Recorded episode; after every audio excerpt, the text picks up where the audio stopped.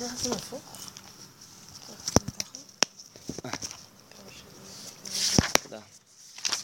טוב, אז אנחנו בפרשת נוח, אני קורא בפרק י"א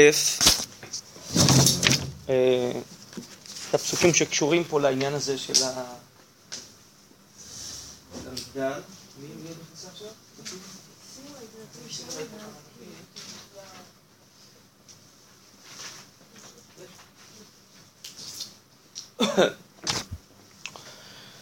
ויהי כל הארץ, אתם רואות? כן, כאן בדף, ויהי כל הארץ, פרק י"א, פסוק א', יש לכם בדף באחד הצדדים. ויהי כל הארץ שפה אחת ודברים אחדים.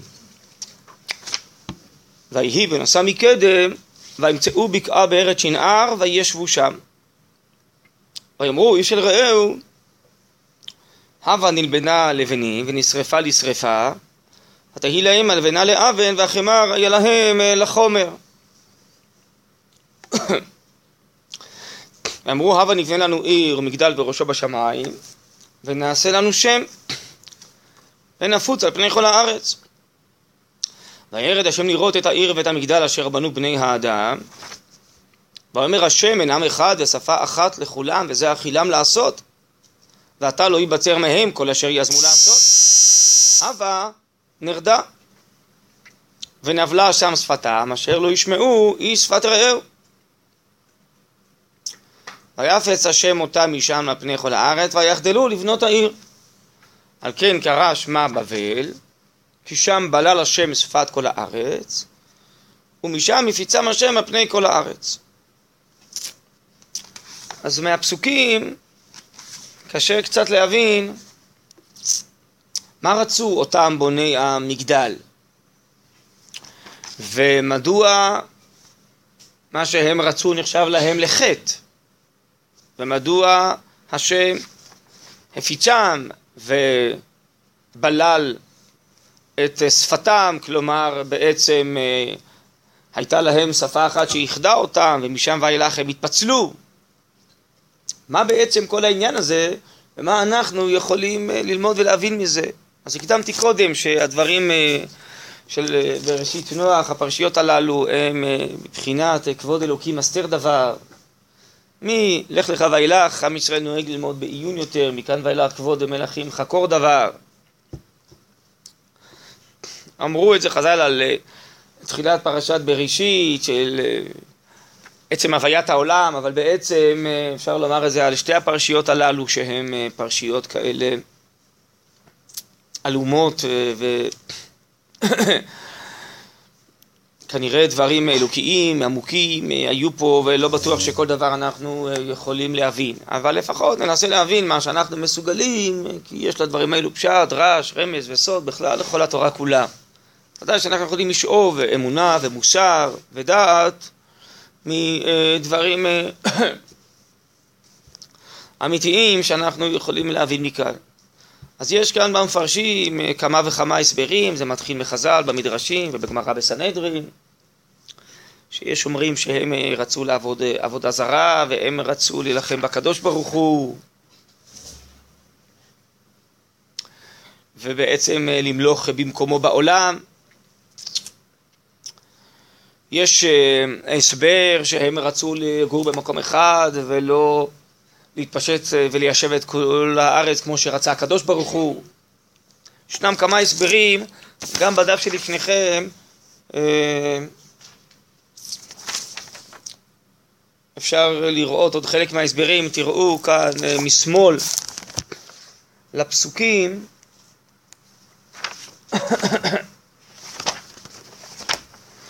יש כאן סיכום של חלק מהדעות, הצילום שלפניכם זה מתוך פירוש אברבנאל. על התורה, על הפסוקים הללו.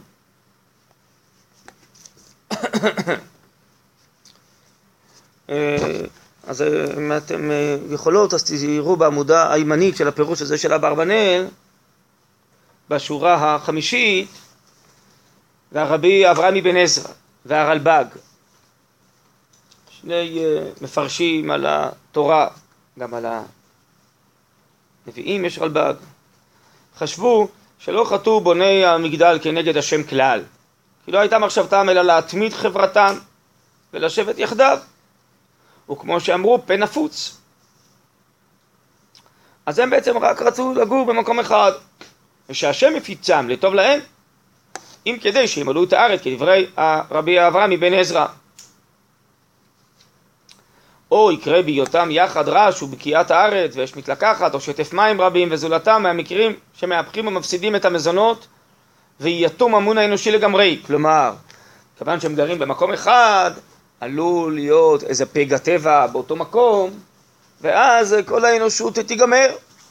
אז הקדוש ברוך הוא מראש רצה שהם יהיו בכל המקומות, כדי שלא ייפגעו, כדי שישבו את הארץ, לא תוהו ברעה לשבט יצרה, הקדוש ברוך הוא ברא את העולם כדי שיתיישב. זו בעצם תמצית דעתם. ברבנן מביא פה סיכום של כמה דעות, ביניהם את דעתם. אז זה הוא אומר, וגם הדעת הזה רחוק הוא אצלי מכוונת התורה. כי הנה קודם לזה, מיום שיצאו מן התיבה, היו מקובצים כולם בחברה אחת, ולא היו מתפזרים בארץ.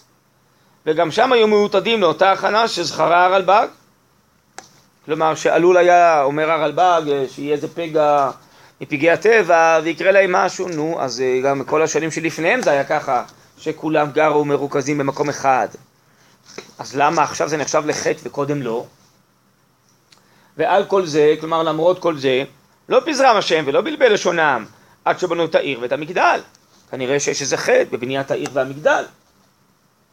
כל שכן שעד היום הזה לא קרה דבר מהסכנה שזכר בבקעת שנער.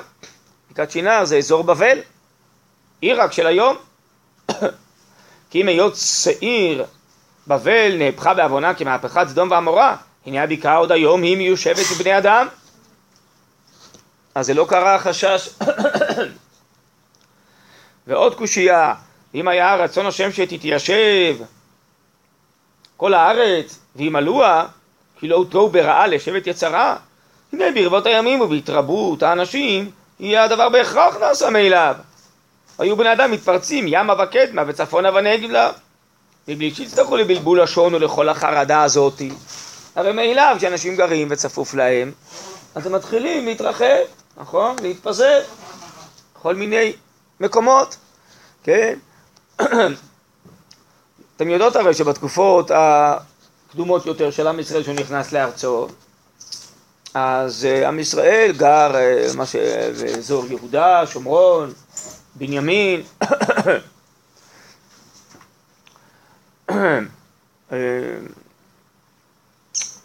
באזור, מאזור הנגב, עם ישראל נכנס עם מצרים לארץ ישראל.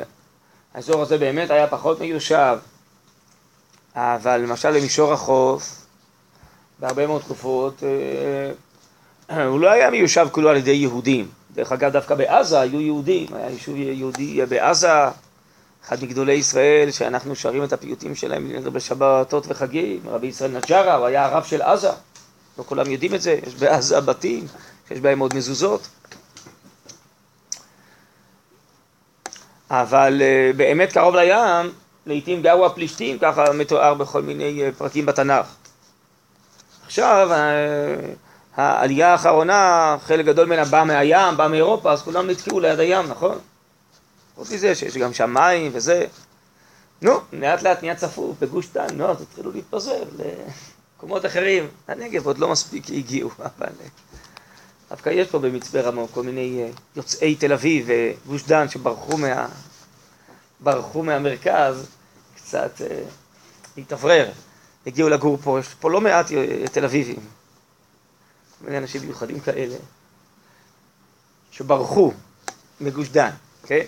אז אם כן, זה מה שאומר אברבנאל, באופן טבעי, כשנהיה צפוף לאנשים, אז מתחילים להתפזר. אז אם זו הייתה הכוונה, ממילא זה יקרה מאליו, בשביל מה צריך לעשות פה את כל המהלך של להפיץ אותם ולבלול את שפתם? טוב, בקיצור, והוא ממשיך כאן להקשות.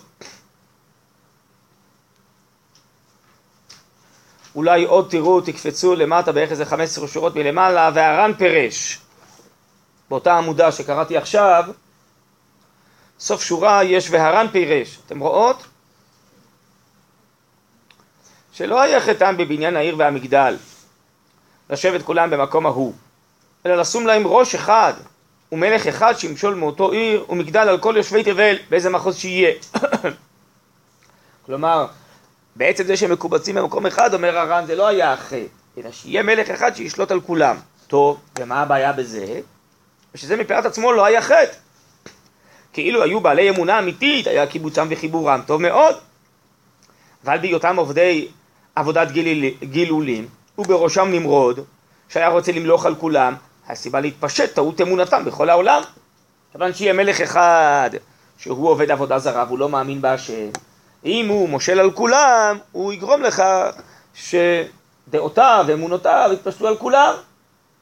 והשם לא רצה שהוא יטעה וירחיק את כולם מדעת השם. הרי העולם נברא כדי שיאמינו בו. פרשת לך לך, פרשה הבאה, נולד אברהם, והוא התחיל להכיר את בוראו, ולימד את האנשים אמונה עוד לפני שעם ישראל יצא ממצרים. הנה, כמו שהמדרשים אומרים, תראו, אני ממשיך לקרוא, כמו שנמלט אברהם, יד נמרוד בבוכו אל ארץ כנען. למה אברהם ברח לארץ כנען? להיותו חוץ מממשלתו. כי כאן הוא לא שלט. אז פה אברהם אבינו, אחר שהתחיל להאמין בהשם, יכל לחיות פה בשקט, בלי שנמרוד יפריע לו. כך חז"ל אומרים שנמרוד אה, זרק אותו לכבשן האש, ואברהם ניצל. שלכן הפיצם השם לא מפני המעשה אשר עשו, אלא מפני מה שהיה אפשר להימשך ממנו. כלומר, לפי דעת הר"ן, עצם אה, זה שהם בנו מגדל זה לא רע, אבל יכלה לצאת מזה תקלה שנמרוד ודעותיו ישלטו בכל העולם, וזה לא רצה השם, ולכן השם מפיצם. טוב, וגם את זה דוחה אברבנאל, ואת דעתו שלו הוא מתחיל לומר באמצע העמודה הבאה, בצד שמאל, דיבור מתחיל ואומר. ואני רציתי להתמקד בהסבר שלו, שאני חושב שהוא אה, בעצם נותן לנו אה, מבט חשוב על כל העולם, מעבר להסבר של פשטי הכתובים ושהסוגיה כאן של המגדל, אני חושב שזה נותן אה, השקפת עולם חשובה, אמונית, מוסרית, על החיים. אז בואו נקרא קודם כל, נראה מה הוא אומר, ולאחר מכן ננסה אולי קצת להרחיב את זה, לראות, לעשות להבין בלי נדר מה יוצא מזה לחיינו. יש לי שאלה. כן. כאילו, נכון אמרת שהר"ן אמר שהבעיה היא שיהיה מלך אחד, וכאילו הוא יוביל אותם לעבודה זרה? כן. אז תכלס, הקדוש ברוך הוא שולט לאן הוא יוביל אותו. הוא יכול לברוא מלך שיוביל אותם בדרך שהשם, הוא יכול לברוא בדרך אחרת. נכון. אז על זה אומר הרמח"ל על השאלה הזאתי, שהקדוש ברוך הוא יכול לעשות הכל ולהמליך עליהם מלך שיוביל אותם לאמונת השם, שהשיטה שהקדוש ברוך הוא בא, ברא את עולמו, זה שהוא נתן לבני אדם בחירה חופשית. והוא נתן להם אפשרות לבחור בטוב או ברע. ואם, נגיד כאן בפרשה הזאת, אם היו בוחרים מלך כזה שהוא מאמין בהשם, נגיד אם ממליכים את אברהם שהוא ישלוט על כל העולם, אז ייתכן שהקדוש ברוך הוא, לפי דעת הר"ן, לא היה עושה את כל זה, כי אז מחשבתו הראשונית הייתה יוצאת לפועל, גם דרך הבחירה החופשית של בני אדם. אבל כיוון שמי שתפס את המלכות זה נמרוד, והוא בחר להאמין במשהו אחר, אז אם מילא תצא תקלה, והקדוש ברוך הוא לא רצה שתצא תקלה, וכאן הוא התערב בעצם, כן, בבחירה החופשית של בני אדם. ומתי הקדוש ברוך הוא מתערב בבחירה החופשית, מתי הוא לא מתערב, אומר הרמח"ל, זה דברים אה, עמוקים מאוד, שקשה לנו לדעת את תכליתם. אבל יש מגע בין ההשגחה האלוקית לבין הבחירה החופשית של בני אדם. אז אפשר אולי לחלק חלוקה כללית שרבנו, הרב צבי יהודה היה מחלק הרבה מאוד בשיחות שלו, זה מופיע בשיחות על פרשיות השבוע,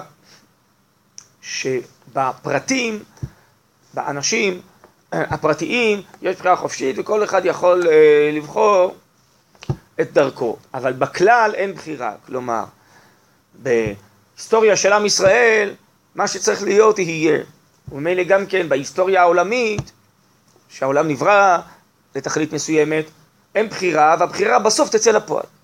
טוב, אז אם כן, בכל זאת, אבל יש בחירה חופשית לבני אדם הפרטיים,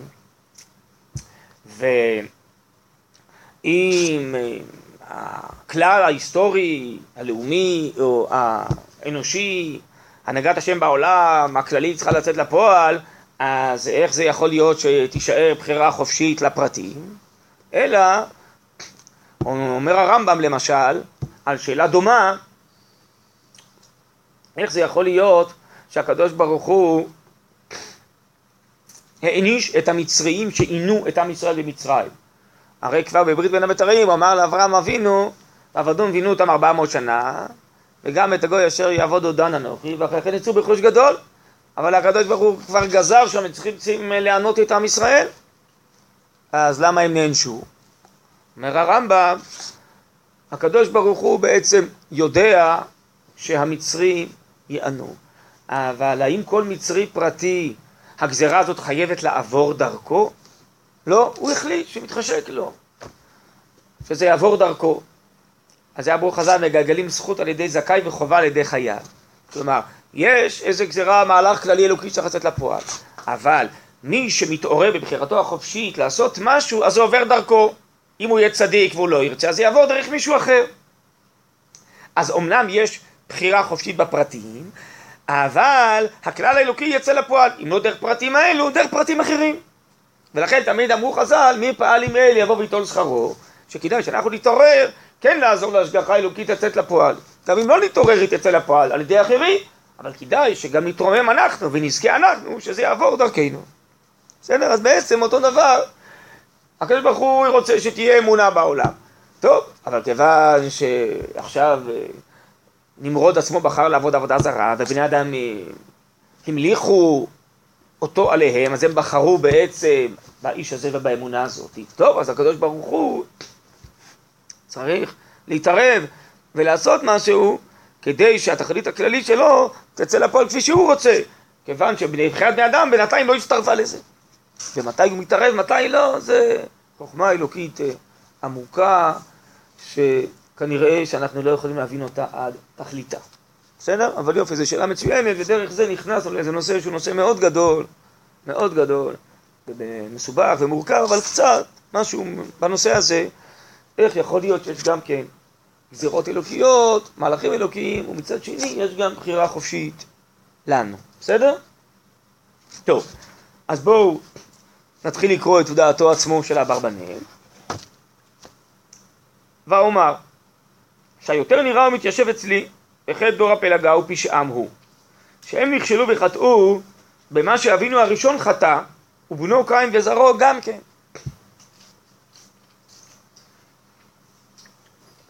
הוא יעשה כאן הקבלה בין חטא אדם הראשון, אחרי זה קין, וזרוע, לבין דור הפלגה. מה הקשר? בואו תראו. אם אדם, לפי שברא הקדוש ברוך הוא, כן, אני ממשיך לקרוא. זה כאן בעצם, אה, אתם רואות, אה, אין לכם את זה לפני זה, זה כל הסבר המלבים פה, על, הוא קורא לזה עניין דור הפלגה, על פרק י"א פסוק א'. אז מה שמצולם אה, פה אה, לפניכם זה בעצם קצת אחרי תחילת הפירוש שלו על עניין דור הפלגה. אם אדם לפי שברא הקדוש ברוך הוא בצלמו בא נפש משכלת, לפי שישלים נפשו בהכרת בוראו וידיעת מעשיו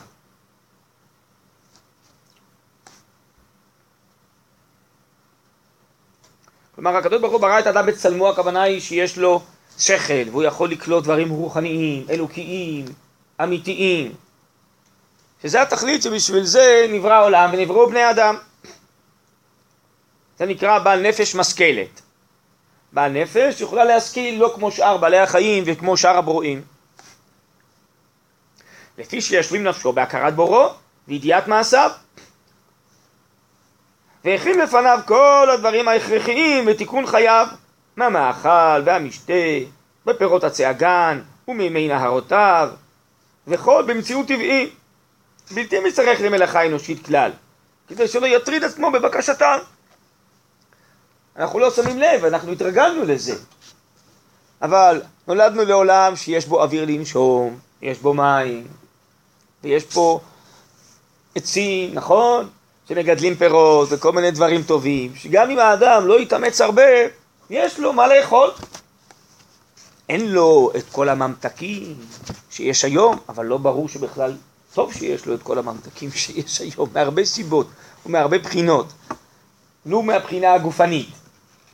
אבל בעיקר מה שאברבנאל התמקד פה זה בעניין הרוחני, שבני האדם בעצם אה, כבר מאז אדם הראשון ואילך התחילו להתעסק הרבה עם צורכי העולם הזה והנאות גופניות ושכלול כל מיני עניינים גופניים במקום לעסוק בתכלית של העולם הרוחנית, האלוקית, המשכלת, נכון? הנה תראו אפילו אותנו פה יושבים ולומדים בשקט תורה, מתי יש הזדמנות כזאת אה, בחיים בכלל? כמעט שאין, כי כל הזמן טרודים בכל מיני עניינים, נכון? והחיים יכלו להיות אולי שונים, פשוטים יותר, קלים יותר, או מסתפקים במועט יותר מצד הדברים הטבעיים, נכון? הרבה מהמאכלים שיש היום, נכון, יש חנויות טבעוניות, מה הן מוכרות? כן? דברים יותר טבעיים, אורגניים, בלי כל החומרים, נכון? למה? כי בני אדם מכירים שיש בעיה שמתוך כל הפיתוחים והשכלולים בסוף מערבים כל מיני דברים מלאכותיים וזרים שבכלל לא טובים לחיים ולא טובים לגוף או לא טובים לנפש, נכון? אז יש ניסיון לחזור לטבעיות, במה שאפשר, נכון? אז אה, ייתכן מאוד שבני אדם עם כל החושים והשכל האנושי שהם קיבלו הם שכללו ופיתחו כל מיני דברים שהם מצד עצמם טובים, אבל הם בעצם אמורים להיות כלים לחיים. ולפעמים מרוב עצים שוכחים את היער, ובסוף עוזבים את המגמה המרכזית של החיים, ועוסקים בפיתוח הכלים, הכלים בלי סוף, לא? יש איזו פסקה של הרב קוק בקבצים, שהוא אומר, אתה מדבר על הטכנולוגיה והמדע של ימיו, שהתפתח עוד לפני אה, ועוד אה, השתכללנו כמובן עד היום עוד יותר. שהמדע והטכנולוגיה מאוד משכללים את העולם לעומת אה, אה, העולם שהיה פעם, שאנחנו קוראים עליו בפרשיות האלו של בראשית נוח. אבל אומר הרב קוק, רוב המיקוד של העולם שהוא עוסק בקליפת החיים. ביעילות, במיומנות, במהירות. בסדר, אבל הוא לא עוסק בתוכיות של החיים. כמו שאנחנו אומרים פה, שאנחנו באים לחשוף את הפנימיות שלנו, להכיר את המהות שלנו, אז למה צריך לחכות לאיזה גיל עשרים, אני לא יודע מה, כן, שנשב בשקט באיזשהו מקום ונכיר את הפנימיות שלנו, ומה היה עד היום ומה יהיה אחר כך. רוב העולם לא עוסק בזה, אין זמן, עוסקים בכל מיני עניינים אה, אחרים שנראים חשובים, ואולי באמת הם חשובים, אבל הם לא יותר חשובים מהתכלית והמהות של החיים. לא רק להכיר את הנפש שלי, להכיר בשביל מה נברא העולם, מה התכלית של העולם, איך העולם יתעלה, יתוקן, איך הטוב יופיע, מה התכלית של עם ישראל, מה זה הטוב בכלל של החיים, מה זה טוב אלוקי, מה זה קדושה ורוממות וכן הלאה, כל מיני דברים עמוקים, גדולים, אמוניים או מוסריים, פנימיים, נפשיים, שיש המון מה להכיר. פעם אני אספר לכם סיפור. אתם אוהבות סיפורים? לא, זו שאלה רטורית. פעם היה לי איזה בוגר שהאינתיפאדה הראשונה, ממש, הוא אה, היה במודיעין ובאגף המבצעים שם, ונקלע לאיזו סיטואציה כזאת, אה, אפילו שהוא היה בתפקיד אה, לא כל כך בכיר, אבל כל האירועים עברו דרכו.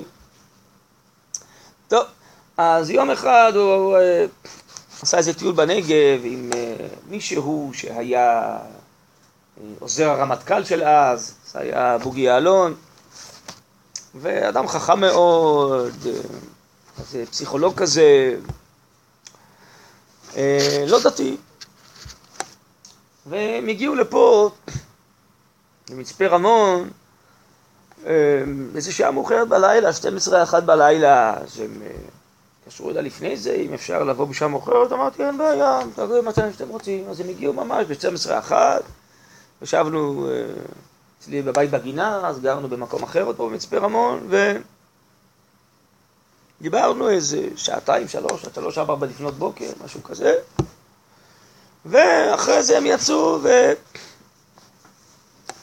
אז אה, הוא אה, בחור חכם כזה, אז הוא באמת אתגר אותי באיזו שאלה שלא חשבתי עליה קודם לכן. הוא אומר לי, תשמע, אצלכם בישיבה משעמם. אמרתי לו, איך אתה בכלל מה זה ישיבה בכלל? איך אתה יודע שמשעמם? מה, אתה קשור? איך הבן שלי אומר לאחרת הגדולות שלו, את לא קשורה, מה את מעירה לי את לא קשורה. מה אתה קשור? מה אתה בכלל יודע מה זה ישיבה? אז הוא אומר לי ככה, תראה, אתם כל הזמן חוזרים על אותם ספרים. זה משעמם? טוב, לא חשבתי עם הזווית הזאת אף פעם. אמנם הספרים האלה הם ספרים עבים וגדולים, ויש בהם להקיף את כולם, זה לא כך פשוט, אבל... ושאלתי אותו, רגע, ומה אתה? אומר לי, אני קורא כל ספר חדש שיוצא. טוב, מעניין, יוצאים הרבה ספרים, לא? להקיף את כולם, כל ספר, בסדר, קורא, קורא הרבה. אז ככה, הבריק לי לשאול אותו, תגיד לי, מה קראת לאחרונה על צלם אלוקים שבאדם? מה קראת לאחרונה על הקדושה שבאדם? מה קראת לאחרונה על הרוח, על הרוחניות המיוחדת של עם ישראל? בכוונה זרקתי לו כמה שאלות בסגנון הזה. אז הוא חושב, רגע, לי, באמת אתה צודק, על זה לא כותבים. אז אמרתי לו, תראה, בדיוק זאת הסוגיה שאנחנו מרוכזים בה בישיבה. אנחנו עסוקים בזה, ברוחניות הפרטית, הלאומית, ברוחניות שממלאת את כל המציאות כולה, באלוקיות שלה, בקדושה שלה. בזה אנחנו מרוכזים. אנחנו לא מרוכזים לא בביולוגיה, לא בכימיה, לא בפיזיקה, זה מקצועות אחרים של מבנה העולם, מה שהרב קוק קרא לזה בקבצים, קליפת העולם, הלבוש של העולם, או הכלי של העולם. בתוכיות הפנימית בזה אנחנו מרוכזים, לנסות להבין מהי. מי אנחנו, בשביל מה נבראנו, מה זה אומר לנו. אה, טוב, הבנתי. עכשיו הבנתי את התשובה. על זה לא חשבתי, הוא אומר. שבעצם חלק גדול מכל הספרות שנכתבת זה על מה שקולטים בחושים. אבל החושים קולטים את החיצוניות של החיים. ומה עם הפנימיות של החיים? האם המהות את החיוניות הפנימית של האדם, שכולם יודעים שהיא קיימת, את זה לא קולטים, לא רואים בחושים. יודעים שיש פה תנועה, יש פה איזו חיות, אבל לא יודעים מה זה. מה הקומות הפנימיות, הרבדים הפנימיים, העוצמות הפנימיות שיש בה, זה לא יודעים. זה את הנשמה, את הקדושה שבאדם לא רואים. רוח קודשך אל תיקח ממני, אומר דוד המלך. את השכינה שבאומה לא רואים. את הקדוש ברוך הוא שמלוא כל הארץ כבודו, שממלא כל עלמין וסובב כל עלמין לא רואים. טוב, מאיפה אנחנו יודעים את כל זה? הנבואה הייתה לנו שכל זה קיים. טוב, אז צריך ללמוד הרבה את הנבואה מתנ"ך כולו, חז"ל וכל המפרשים הקדושים האלו שעוסקים במהות הפנימית הזאת של החיים. אז אני חושב שזה בעצם הכיוון שמתכוון פה אברבנאל לומר לנו שמצד הבריאה זו הייתה הכוונה האלוקית, שבני אדם יעסקו בדברים המהותיים. וברוך השם הוא מזמן להם את אה, כל הדברים שהם צריכים כדי שיוכלו לחיות, כי הרי בכל אופן אנחנו בעולם גוף וצריך לפרנס אותו, אם לא יהיה לו מה לאכול ומה לשתות, אז הגוף לא יוכל להתקיים, אז לא נוכל אה, לעסוק בכל הדברים החשובים הללו. אבל בסופו של דבר זה כלים להכיל את החיים. ריבונו שלם רצה שיעסקו בחיים עצמם. הגדולים, המרוממים, האידיאליים, האינסופיים, המהותיים. ובעצם מה שיסביר אברבנאל, לפי דעתו, שחטא דור הפלגה, שירדו מזה לעסוק בצורכי החיים, לא משהו רע מצד עצמו, אבל שקעו בבניין מדינה ומלאכות והנאות. ולאחר מכן הוא יסביר, מכיוון שיש חברה ביחד, אז יש גם כן, כל אחד רוצה שררה וכבוד, ומתחילה קנאה, שינה ותחרות בבני האדם, בקיצור מתחילים להתקלקל, וכל מיני מידות רעות מתחילות להופיע, וכל מיני כוונות רעות, ושנאה, ומלחמות אחד בשני, והכל מפזר בסופו של דבר מהתכלית והמגמה המקורית, שבשבילה נבראו בני אדם, בשבילה נברא העולם. בעצם, אומר אברבנאל, גם בזה חטא האדם הראשון, נכון? שאמר תאווה אולי עיניים, שהוא אה, אכל מעץ אה, הדעת והוא לא התחבר לעץ החיים. ובעצם הוא הוריד את כל העולם מהדבקות במגמה האלוקית הזאת האדירה, לעסוק בצורכי החיים האנושיים הפשוטים. ממילא העולם ירד. וזה שאנחנו היום רגילים לעולם כזה, זה לא נראה זר בעינינו, מה הבעיה? זה שיש אה, עמים, מדינות, אה, חברה, זה אחרי ירידת העולם. ויגיד אברבנאל בהמשך, באמת, אחרי הירידה, טוב, אז צריך לעשות את זה בצורה הכי טובה, יש הרבה מצוות שהקדוש ברוך הוא ציווה אותנו, איך נחיה בחברה בצורה טובה, בין אדם לחברו, ואיך נתקן טוב את העולם, נבנה בתים, תשים מעקה לגגיך, שלא ייפול, לא נופל ממנו, ואיך נעשה מסע ומסחר אה, באמונה, ואיך אה, נשלם עם נזיק לשני, פרשת משפטים וכן הלאה, טוב. אבל צריך לדעת שזה כבר עולם אחרי ירידה. זה עולם כבר שבעצם התרחק מהמגמה המקורית ושקע, כן, בחיים אנושיים רגילים, טוב, ואז התורה מאירה את דרכנו, איך נעשה את זה בצורה הכי טובה, אבל בסופו של דבר מגמת התורה היא להעלות אותנו כלפי מעלה, להחזיר אותנו, לתקן את חטא האדם הראשון, ולהגיע לאותן מציאויות אה, מקוריות שאנחנו כל כך קרובים אל השם, ואז בקלות אולי גם נמצא את המזונות שלנו בלי כל כך הרבה טרחה כמו היום, הרי התורה גם אומרת שאחרי חטא אדם, אז הוא יתקלל, קוץ ודרדר, תוציא אה, נכון לך, תצמיח לך, בזה אתה תכף תאכל לחם, ממש מה שלפני זה, אז היה הרבה יותר בקלות. וכך מסביר הרמב"ם בהקדמה לפרק חלק את הממרה של חז"ל שעתידה בזמן הגאולה להוציא ארץ ישראל גלוסקאות וכלי מילת. גלוסקאות זה כל מיני אה, לחמניות ודברי מאפה טעימים. וכלי מילת זה כל מיני בגדים יפים.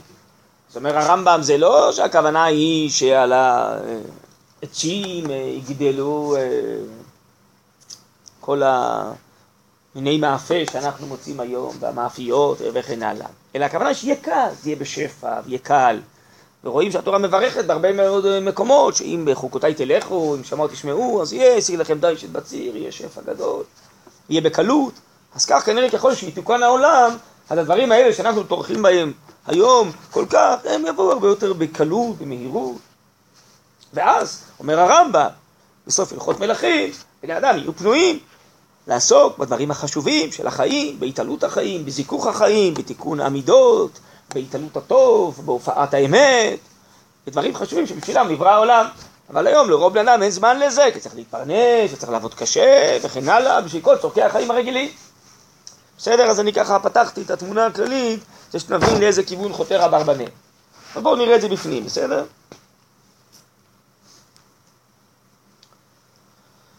אז אם כן, בואו נקרא מההתחלה ברצף.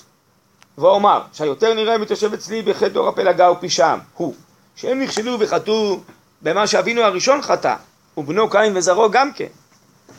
אם אדם לפי שבראו הקדוש ברוך הוא בצלמו בעל נפש משכלת לפי שישלים נפשו בהכרת בוראו וידיעת מעשיו וכי לפניו כל הדברים ההכרחיים בתיקון חייו המאכל והמשתה ופירות הגן וממי נערותיו וכל במציאות טבעי בלתי מצטרך למלאכה אנושית כלל, כדי שלא יטריד עצמו בבקשתם, אלא בידיעות האלוקיות.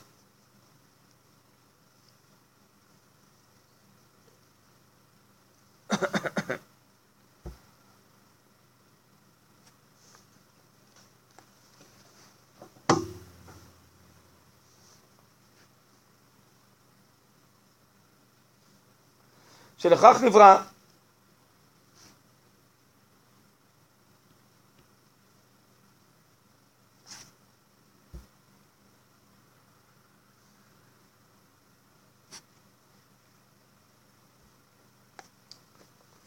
ואדם חטא במה שלא נסתפק בדברים הטבעיים, אשר נתן השם לפניו, ונמשך אחר התאוות, המעשים המפורסמים.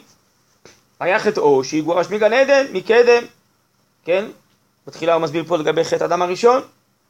מקום מלוכתו, יסבע בחרפה, שתתקולל, תקולל האדמה בעבורו, ולא יספיקו הדברים הטבעיים, ותחת כי בחר במותרות, תצטרך אל עבודות קשות, כמו שכתב המורה.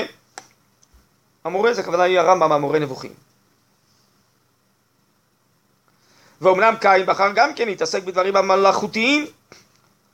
מלאכותיים, מלאכותיים הכוונה היא מלאכה שאדם מוסיף על גבי הטבע של הבריאה, ולאט לאט הוא נעשה פחות ופחות טבעי, ומפתח כל מיני דברים מורכבים ושונים שמעבר לצרכים הטבעיים של בני אדם.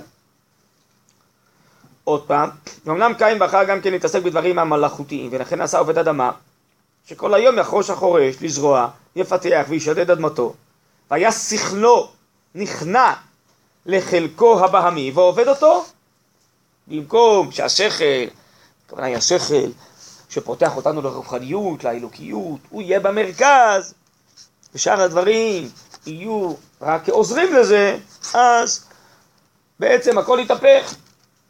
שכל השכל מושקע זה איך לפתח את העולם טוב יותר, ואיך להמציא הנאות גדולות יותר, עוצמתיות יותר, מגרות יותר, ואיך למכור מאכלים טעימים יותר, נכון?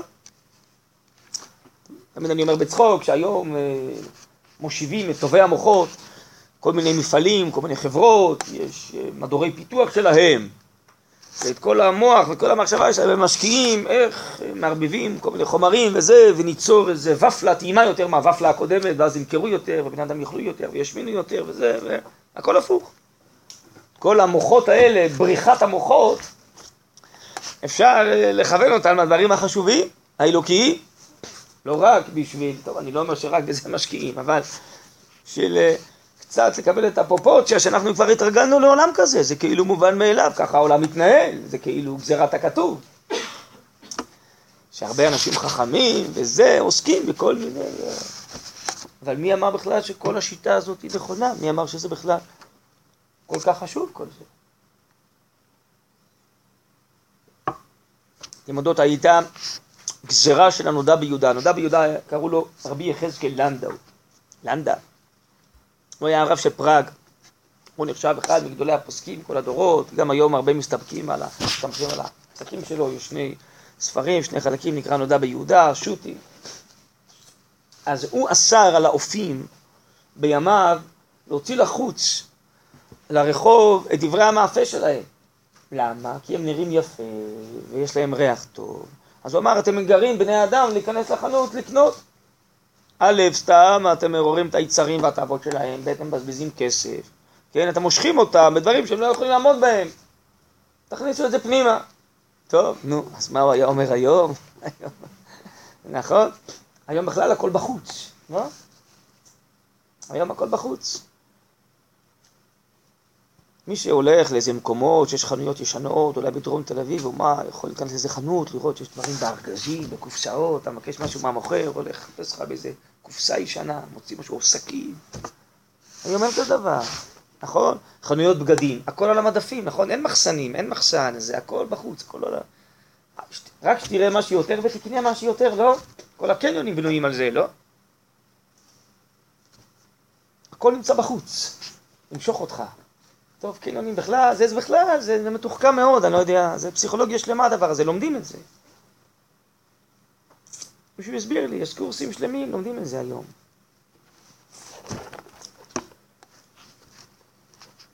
טוב, לא כך רוצה להאריך בזה, אבל uh, יש קניון שהוא לא עגול, זה דבר, שהוא לא במעגל? יש? אני לא בקיא, אני לא מכיר. אולי קניון הגרנד הזה, העצום הזה פה בבאר שבע, אולי הוא לא עגול. מה שאני, כמה פעמים הייתי, זה נראה לי שכולם עגולים, לא? אה, הוא עגול בפנים. למה זה עגול? כי יש חשש שאם זה יהיה קו ישר, אתה תיכנס פה ותצא פה, תפסיק לקנות פעם. ככה אתה אף פעם, זה שייך לאינסוף, אתה לא, לא גומר לקנות אף פעם. מסובבים אותך. ולמה כל הזמן יש רעש? כל הזמן שירים, נכון? יש רעש כל הזמן בקניונים, נכון? דואגים שיהיה רעש. אתה נכנס לחנות, כל המוכרים קופצים עליך, נכון? שלא תפסיק לחשוב. אז אם אני תקנה רק בשביל אה, להיפטר, לצאת מפה ולגמור. לא נותנים לך לחשוב. יש חנויות שזה מובנה. אתה נכנס, קופצים אליך כל מיני מוכרים, יש חנויות שלא מתייחסים אליך בכלל. אף אחד לא עובד שם. זה טובה שהוא נמצא שם, אבל אלה שרוצים ברצינות למכור, קופצים עליך, ואז אתה לא מספיק לך לחשוב. תיקח את זה, כדאי לך את זה, ועזוב אותה, תיקח משהו ותלך.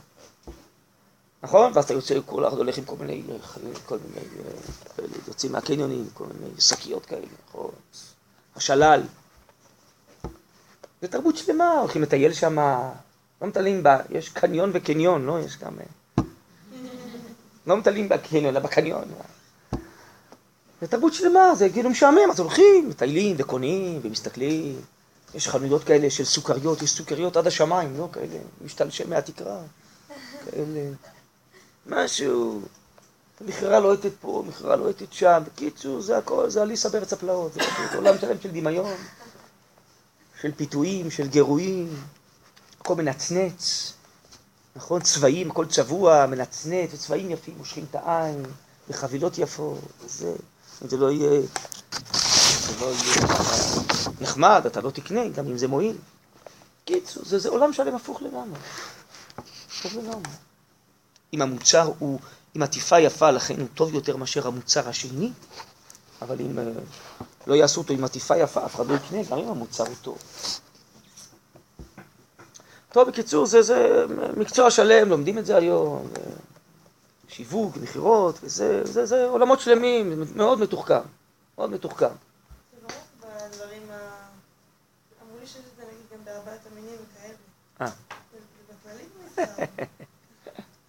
לא? צריך לעשות משא ומתן, מסחר באמונה עם הבריות, זה באמת לא פשוט, זה גם פיתוי גדול. הייתי התייעץ איתי איזה מוכר ארבעת המינים, משווק, התייעץ איתי לפני אחד. כל מיני דברים באמת שהוא אמר לי שזה ככה... האם זה נכון לעשות או לא, על הגבול. כן, צודק, זה, זה מה שאמרו חז"ל, גמרא ביומא, אשרי מי שעושה משא ומתן, בנחת, באמונה עם הבריות, מה הבריות אומרות עליו, זה, יש פיתוי גדול, נכון. נכנסתם פעם לאיזה שופרסל גדול, לכל ה... אלה הגדולים, בחיים לא תמצאו איפה הלחם נמצא. אין שום סיכוי למצוא את הלחם. הוא מוחבא, הוא באמצע, הוא בסוף, באיזה פינה אפלה. לא תגיעו ללחם אף פעם. תצטרכו לעבור את כל השופרסל, למלות חצי עגלה עד שתגיעו ללחם, בחזרה תמלאו את החצי השני, ואתם מסודרים. ככה זה עובד. וכל כמה חודשים מחליפים את המדפים, מצד לצד. זה לא נראה לי בעיה של ה... אה, בעיה של כאילו... בסדר, זה צורת העולם. אני רק אומר, אנחנו חיים בעולם של משוגעים. זה מה שאני בא לומר פשוט, זה כל עולם משוגע. העולם הוא הפוך. בסדר, זה המצב הנורמלי היום. ככה זה מתנהל, אני רק רוצה שנקבל איזה פרספקטיבה אחרת. בעצם העולם היה אחרת, ובעזרת השם הוא יהיה אחר. התפקיד שלנו לשנות אותו. צריך להיכנע למציאות. אה, קודם כל להגביר בעצמנו את הרצון להיות דבוקים באמת, בטוב, במוסר, לעשות את זה מרכז חיינו, ולהבין שכל הדברים הטובים שיש זה רק כלים לזה, זה כבר טוב. אם אנחנו נבין את זה ונהיה מלאים מזה, וניקח לעצמנו קודם כל, למשפחתנו בעזרת השם, את כל הדברים האלו רק כאמצעי, אבל נדע גם בתוך החיים והמשפחה שלנו מה העיקר ומה הטפל. זה כבר טוב, כבר אנחנו עושים שינוי בתוכנו. לאט לאט יהיה שינוי בעם ישראל, לאט לאט יהיה שינוי בכל האנושות, בכל הברואים. כן? הבריאה תחזור למטרתה המקורית. זה מכזאת ירידה לצורך עלייה. אבל צריך לדעת שהעולם בעצם מאוד ירד מהתכלית המקורית שלו. כן? הוא לא צריך להשתבט ולהיכנע ולהגיד, אם זה המצב עכשיו, אז uh, ככה זה. לא, לא ככה זה. דיברנו קודם שיש לאדם בחירה חופשית. האדם הוא זה שהוריד את העולם, נכון? זה ניקח את האדם, קין, דור הפלגה, ואנחנו יכולים, בעזרת השם, בשביל זה אנחנו בעולם הזה, כדי לשנות את העולם ולהחזיר אותו למטרתו המקורית. אז קודם כל, אני אומר, אנחנו יכולים להתחיל בקטן. כל אחד בחיים שלו, האישיים, המשפחתיים, בעזרת השם, זה עוד יתפשט. בכל עם ישראל, עם ישראל כבר בדורות האלה, במאה השנים האחרונים, עובר שינויים. מתוך מה שיצאנו מאירופה, וזה, אנחנו עוברים פה שינויים. עם ישראל נהיה יותר מאמין, בהשם, יותר אידיאליסט, הולך ונדבק באמת, בטוב. ואחרי שעם ישראל אה, יהיה חזק מאוד בזה, אז זה גם יתפשט על פני שאר העמים. זה תהליך כזה. יש הנבואות, חז"ל מדברים על זה. אבל חשוב מאוד, שיהיה לנו קצת פרופורציה, קצת נקבל...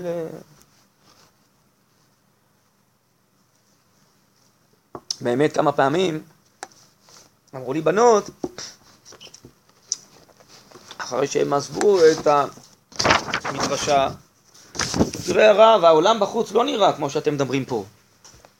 אמרתי להם, ברור, בשביל זה אנחנו מדברים פה. כי אנחנו יודעים שהעולם לא נראה ככה, אבל אנחנו מדברים על המצב האידיאלי, איך העולם צריך להיות. איך לא לוותר על השאיפה הזאת, איך לא להיכנע לחולשות, לקטנות, איך לא להתפזר, איך להיות ממוקדי מטרה, כן? ואין כזה דבר, אה, אי אפשר, אני לא מכיר את המושג הזה, אני לא מכיר את זה בלקסיקון של התורה, אי אפשר. אפילו חרב חדה מונחת על צווארו של אדם, אל ימנע עצמו מן הרחמים. לא מכיר את זה, אנחנו אנשי אמונה, תמיד אפשר לתקן את כל העולם, לשנות אותו. יש גם דברים שזכו, מי שהיה ראוי לזה, לניסים, לדילוגים, לכל מיני עניינים. לא מכיר את המושג הזה, אי אפשר. אבל אפשר ודאי להתחיל בקטן, לפחות מהחיים שלי. אז ברור שכשאני נכנס לתוך החיים עצמם והאווירה הרגילה, אז היא שונה. בסדר גמור. אבל אני לא רוצה למה שאני אה, אשתבלל, מה שנקרא, ואני אכנע, ואני אה, אה, אלך יחד עם האווירה. אולי אני אהיה שונה, ועוד אנשים איתו יהיו שונים, ואנחנו נמשוך את החיים אלינו, כלפי מעלה. ברור, זה אפשרי, ככה אנשים עושים שינויים, גם בדברים קטנים יותר, בתוך העולם, כל מיני מהפכות, מהפכות שהיו בעבר, באירופה, במקומות אחרים, תהליכים, זה על ידי אנשים נחושים, אידיאליסטים, פורצי דרכים, שמתחילים משהו, איך כל הארץ הזאת נבנתה. היה פה הכל ביצות, הכל מלאריה, בחדרה, בזיכרון יעקב, בכל האזורים האלה. איך הם נחזו בארץ? היה פה פגעי טבע, לא היה פה מה לאכול, היה פה אה, אה, טורקים וערבים ופורעים ומה לא. ואנשים אידיאל, אידיאליסטים, נחושים, הם אה, התחילו משהו, נכון? טוב, אז אנחנו כבר ירשנו את זה מוכן. אבל עכשיו כנראה התפקיד שלנו זה השלבים הבאים. כן? וגם הם לא קיבלו את המציאות כמוגמרת, אלא אמרו, אנחנו נשנה אותה. נשנה, נעבוד קשה, נתאמץ, ועשו בימיהם מה שהם יכולים, עשו דברים אדירים. טוב, אנחנו, אז אולי קיבלנו את ה... נקרא לזה, את הצד הגשמי כבר מן המוכן. היה תקופות קשות מאוד בארץ, שלא היה מה לאכול, ואי אפשר היה לחיות, ועכשיו זו תקופה אחרת לגמרי. נכון, עכשיו התעוררו בעיות בימים האחרונים, אבל בגדול, מבחינה האפשרויות שיש מה לאכול וזה, אז זה השתנה מאוד ועוד דברים. אבל אנחנו כנראה צריכים לעשות פה בלי נדר את השינויים הרוחניים שעם ישראל צריך לעבור, ומתוך כך בלי נדר כל האנושות, כל העולם כולו צריך לעבור, כן? לא צריך לקבל את זה כמובן מאליו. אבל אני אומר, אנחנו יכולים, אנחנו לא אה, בינתיים אה, יכולים לשנות מיד את כל עם ישראל ואת כל המציאות, אבל לפחות נתחיל אה, מתוכנו פנימה. ועוד אנשים כאלה, עוד משפחות כאלה, זה לאט לאט עושה שינויים, ברור. וזה אפשרי, אני עושה שינוי בתוכי, במשפחתי, בעוד כמה משפחות ביחד, גרות באיזה מקום, מה שיש היום נגיד, גרעינים תורניים, יישובים וזה, לאט לאט משתנה כל העם, ברור שזה אפשרי, זה רק תהליך. אבל צריך לדעת מה האמת, למה אני חותר. ואז אני יכול להשתלב בתהליך הזה. אבל אם אני בכלל לא יודע שיש אמת אחרת, וכאילו מה שנולדתי לתוך זה, זה מובן מאליו, וככה חיים ולא יכול להיות אחרת, אז אני אף פעם לא אחתור למשהו אחר. יותר אידיאליסטי, יותר עליון, יותר נשגב. שזה אנחנו לומדים את הדברים. טוב, בואו נמשיך לקרוא. אז אני אחזור על המשפט הזה פה. היה שכלו נכנע לחלקו הבהמי ועובד אותו. וכן היה עובד אדמה. כאילו קין היה עבד לאדמה.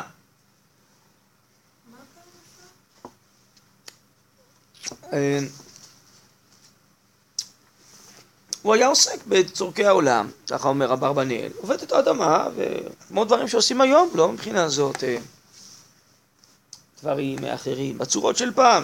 אבל למה הוא נקרא עובד אדמה? אומר אברבנאל, כי הוא בעצם נהפך לעבד לאדמה. שכלו נכנע לחלקו הבהמי ועובד אותו. לכן היה עובד אדמה. בחילוף הבל שנעשה רועה צאן. נמשך אחר הדברים הטבעיים, בסדר? תהפכו את הדף. מסתפק מהם. כי אין במרעי הצאן עבודה ולא מלאכה, כי מלאני גם על העניין הטבעי. זו עבודה הרבה פחות קשה, שמפרכת את הגוף ומשברת אותו. זה רק צריך לדאוג שהצאן יגדלו ויאכלו וישתו. ומפני זה היו האבות הקדושים כולם, אברהם, יצחק ויעקב והשבטים ומשה ודוד אבותינו רועי צאן ולא היו עובדי אדמה. למה? כי המקצוע הזה גרם להם שיוכלו להתעסק בצורכי העולם מעט ובקלות, ושאר זמנם ומרצם להשקיע בנפש, בתיקון הנפש, באמת, בקדושה, בתורה. זו הסיבה, אומר אברבנאל, זה הסבר מעניין. כן? למה באמת הגדולים שבישראל, שמצוינים בתורה, לעיתים בנביאים, היו רועי צאן ולא עובדי אדמה דווקא. עבודת אדמה היא עבודה הרבה יותר קשה, טוב. כמובן, היום יש עובדי אדמה אידיאליסטים, שלא רק עובדים את האדמה רק בשביל פרנסה, אלא גם בשביל לבנות את הארץ ולייסד פה את החקלאות. טוב, בסדר גמור, זה עניין אחר, אבל אחרי הכל זה מקצוע בכלל לא כל כך קל. הבן שלי, לומד בישיבה חקלאית, שקמה לפני אה, שנתיים בחלוצה, בבני נצרים. אז עכשיו, מחזור הראשון, כיתה י"א עכשיו. אז באמת, אה, מראש זה נוצר שהם בבוקר עובדים בחקלאות, ואחרי הצהריים ערב הם לומדים. זה מהלך בכלל לא פשוט, קמים מוקדם בבוקר, חמש וחצי, שש, מתפללים, יוצאים לעבוד עד הצהריים. אחרי זה בצהריים אה, נחים קצת, אוכלים, וזה, מתחילים ללמוד. כמו בישיבה תיכונית, לימודי קודש, לימודי חול, עד הערב, עד הלילה. זה מהלך לא פשוט בכלל. א', השילוב בין הדברים, אבל גם עבודת האדמה, זו עבודה קשה, לקח להם באמת את כל השנתיים האלו להתרגל לזה.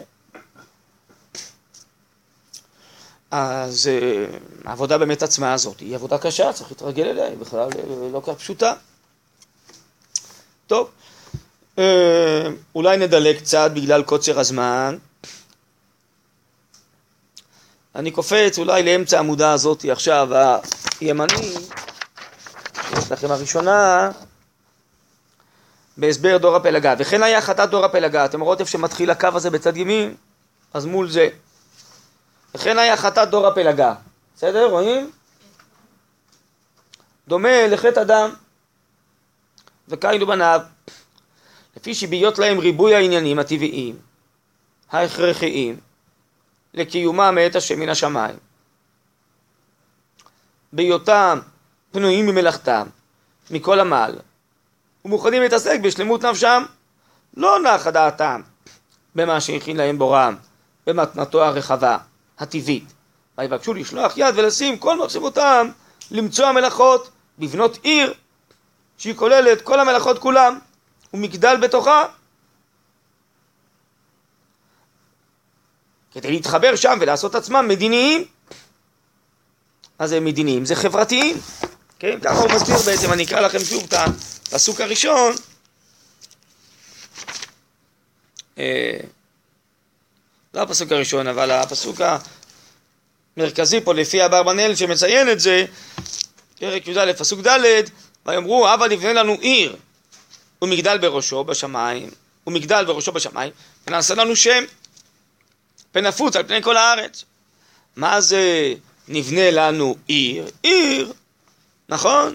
זה כמו היום, שיש בה את כל ענייני המלאכות והמסחר והתעסוקה, נכון? בכפרים, בזה, בשדות, שם יש אנשים שמגדלים כל מיני גידולים, כל אחד גידולים אחרים בשדות, יש לולים, תרנגולות, לא יודע מה, משקים. עיר זה הרבה גם כן מלאכות מל... מלאכותיות, כלומר כל מיני דברים שיוצרים בני אדם, כן? אז זה מעבר לדברים הטבעיים שאפשר למצוא מה שנקרא בפריפריה, ככה זה נקרא היום, נכון? אז זה עיר.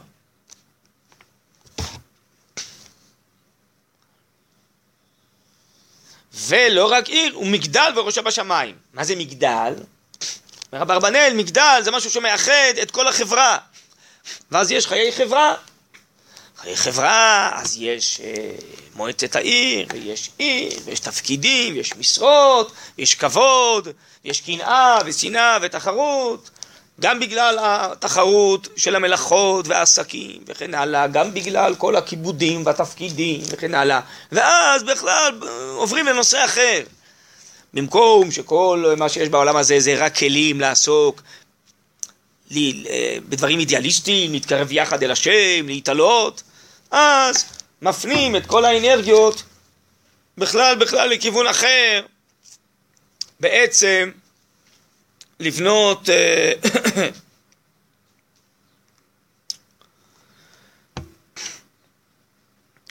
קודם כל עיר, שזה כל מיני פיתוחים של החיים מעבר לטבעיות, ומגדל, בראשו בשמיים, שהכוונה היא בעצם בענייני חברה. ואז בעצם הכל פנה לכיוון אחר. בואו תראו את זה במילים של אברבנאל. עוד פעם, וכן היה חטאת דור הפלגה הדומה לחטא אדם וקין ובניו, לפי שבהיות להם ריבוי העניינים הטבעיים ההכרחיים לקיומם את השם מן השמיים, ואיתם פנויים במלאכתם מכל המעל, ומוכנים להתעסק בשלמות נפשם, לא נחה דעתם במה שהכין להם בורם, במתנתו הרחבה הטבעית.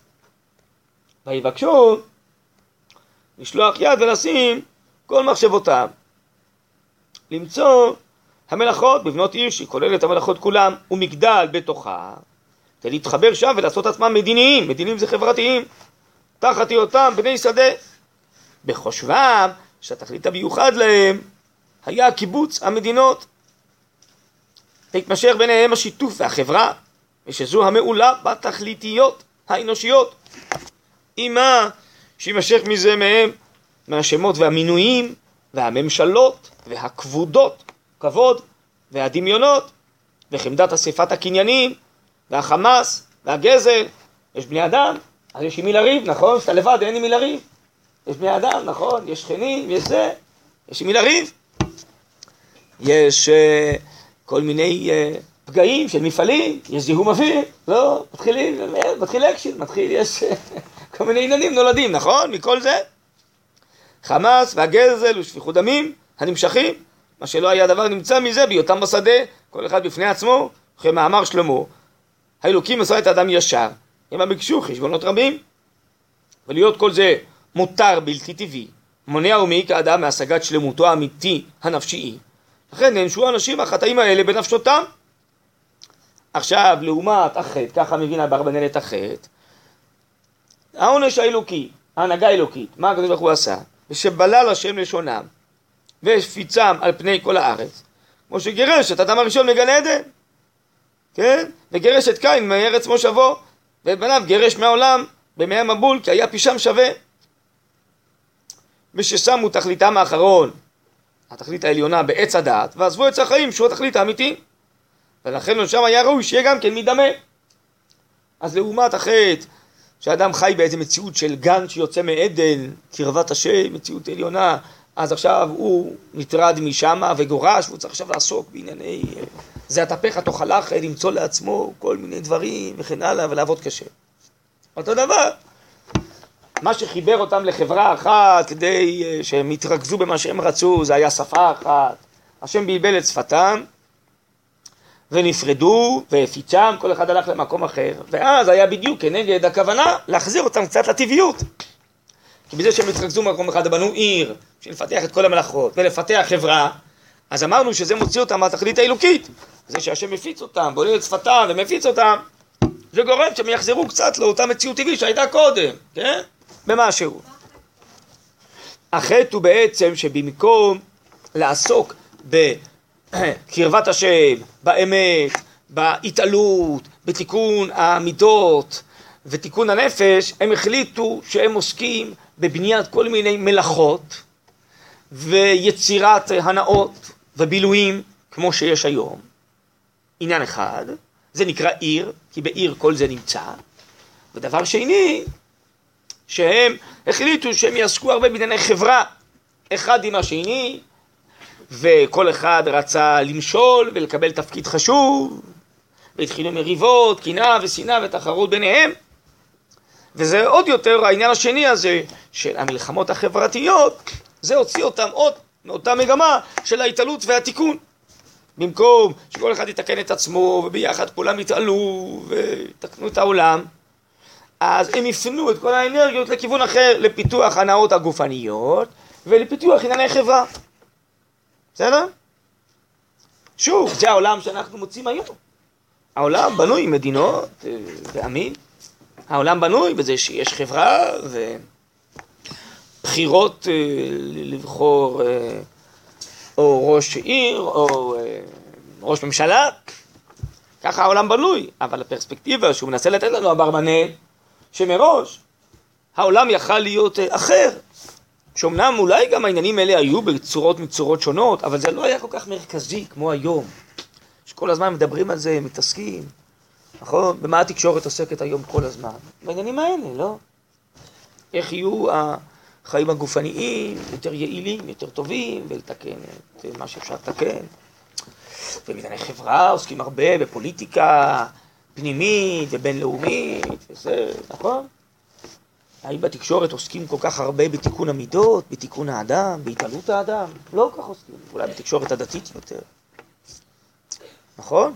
אבל בעצם המיקוד של העולם יכול להיות אחר.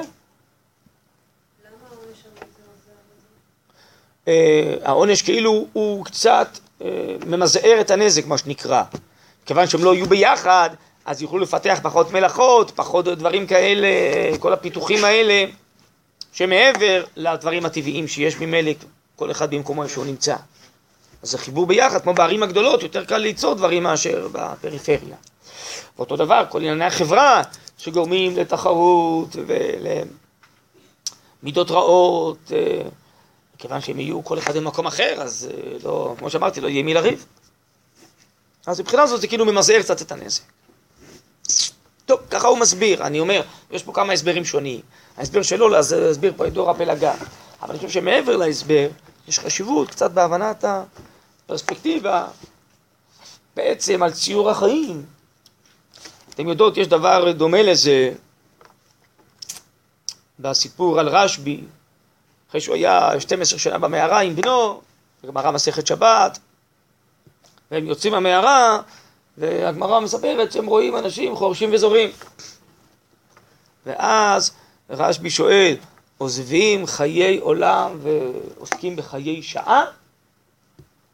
כל מקום אה, שנתנו עיניהם ושתן עינם מיד נשרף. ואז יצאה בת קול ואמרה להם, מה זה להחריב עולמי יצרתם? אז גם הרב קוק שם מסביר שם את אותו עניין שהברבנאל מסביר פה.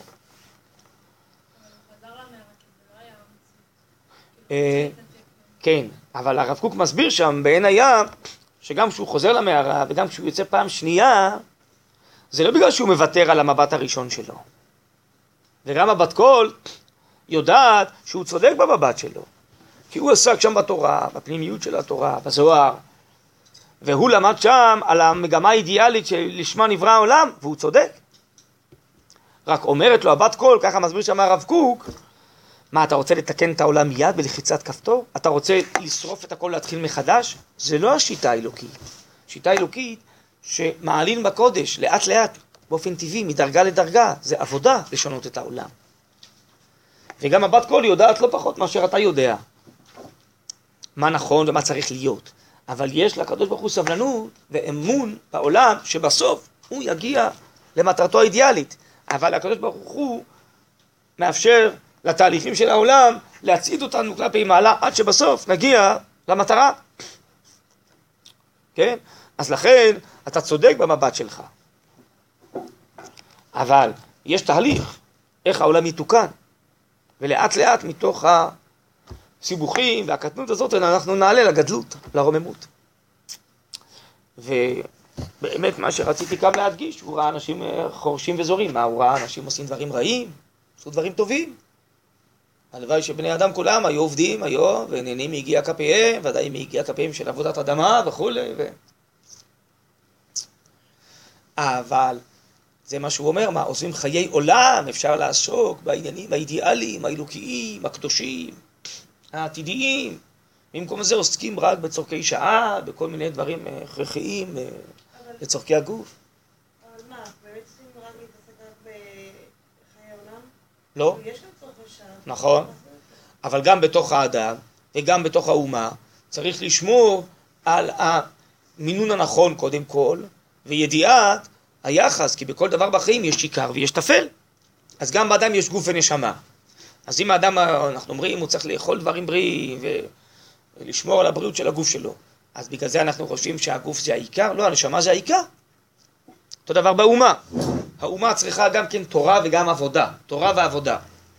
בסדר, אבל התורה, הרוחניות, זה העיקר. והעבודה זה בניית הכלי. צריך להכיל את כל השפע הזה הרוחני. אה,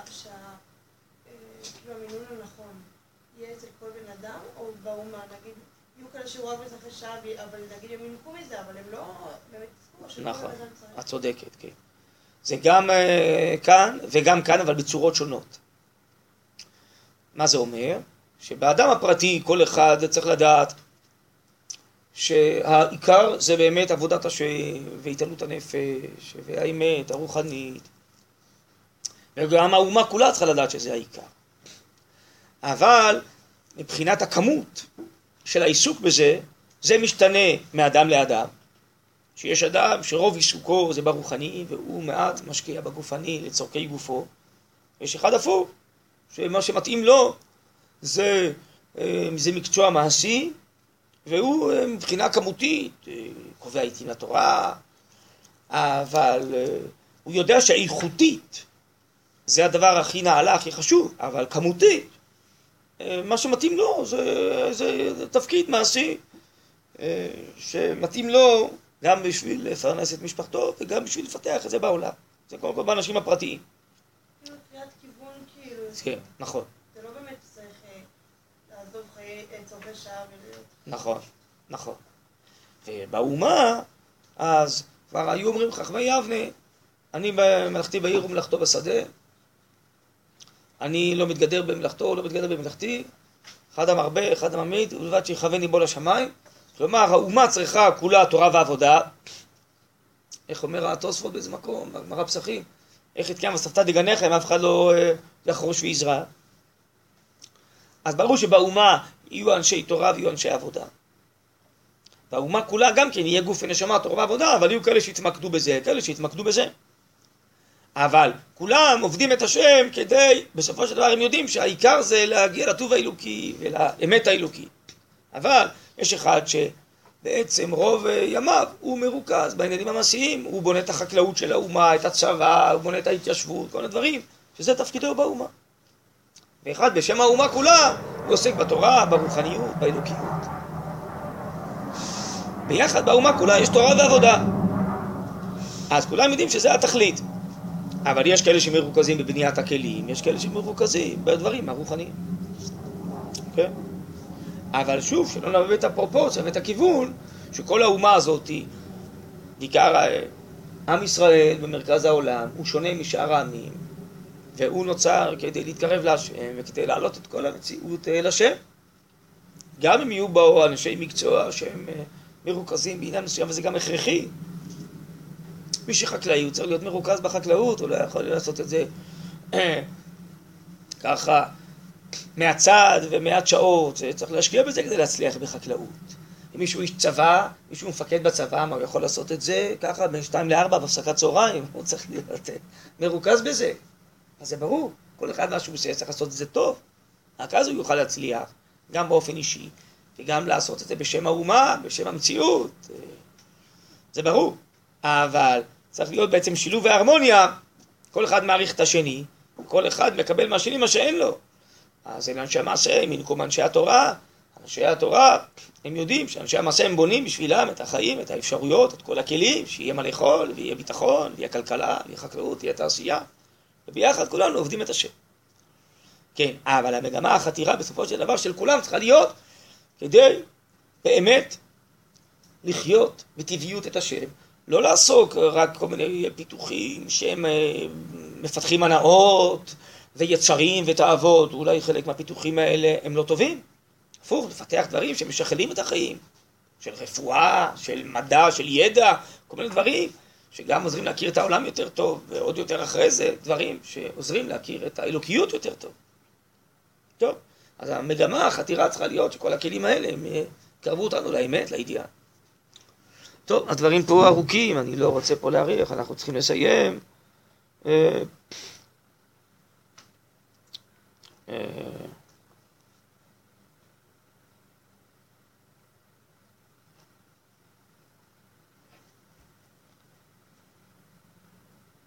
הנה, אולי רק נסיים, תסתכלו בעמוד קע"ז, כבר בצד שמאל, בעמודה הימנית של זה, גם כן סימנתי פה בקו לקראת uh, סוף העמודה, שהרבן שואל בעצם על ימינו, על העולם, ואין לך שתאמר אם היו אלה המלאכות המותריות וגם הקיבוץ במדינה ובעיר רע בעיני השם, איך לא אסר אותם לישראל אחר כך? כי הנה התשובה בזה מבוארת. שכאשר ראה יתברך שאדם וכל יוצא חלציו כבר נשקעו בתאוות המלאכות המותריות, לשון מותר, ונטבעו בהם. לא אסר עמלמו כי צפה והביט שלא יסיר ימי עליו, בשגם ובשר. אבל זר בבני ישראל, הזהיר את בני ישראל שהתנהגו באותם הדברים המלאכותיים בכף היושר, בדרך נאות לא מגונה.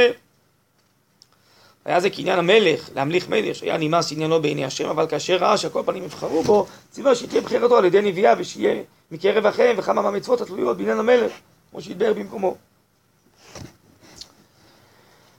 כלומר, התורה מתהלכת איתנו לפי המצב של העולם כיום, אבל בסופו של דבר היא מנסה להרים אותנו למצב האידיאלי. אמנם כל הימים אשר הלכו בני ישראל במדבר, על פי ההנהגה האלוקית, תראה שלא סיפק הבורא ברוך הוא צורכם, אלא בדברים הטבעיים האלוקיים, מהמן והסלע והבאר, עד עם המלבוש והמנהלים וענייני הכבוד, ולא בדברים מלאכותיים. כמו שכתוב, שמלתך לא בלטה מעליך ורגליך לא בצקר. ואברהם מלאכת נושבת, וניחם נתיבם. כל שימושים מלאכותיהם המפורסמות. הנה התבהר מזה מה היה אחרי דור הפלגה ופשעם, שהיה עונשם מתייחס מידה כנגד מידה על עוונם. אז באמת התורה היא עכשיו מתהלכת איתנו בתוך המציאות הזאת של העולם. אבל בסופו של דבר, כמו שאומר רשב"י, אנחנו צריכים על ידי כל התורה ומצוות להעלות, להתקדש ולנסות לשנות את העולם, שיחתור כלפי מעלה, יחתור כל הזמן למטרה האידיאלית. טוב, נעצור פה.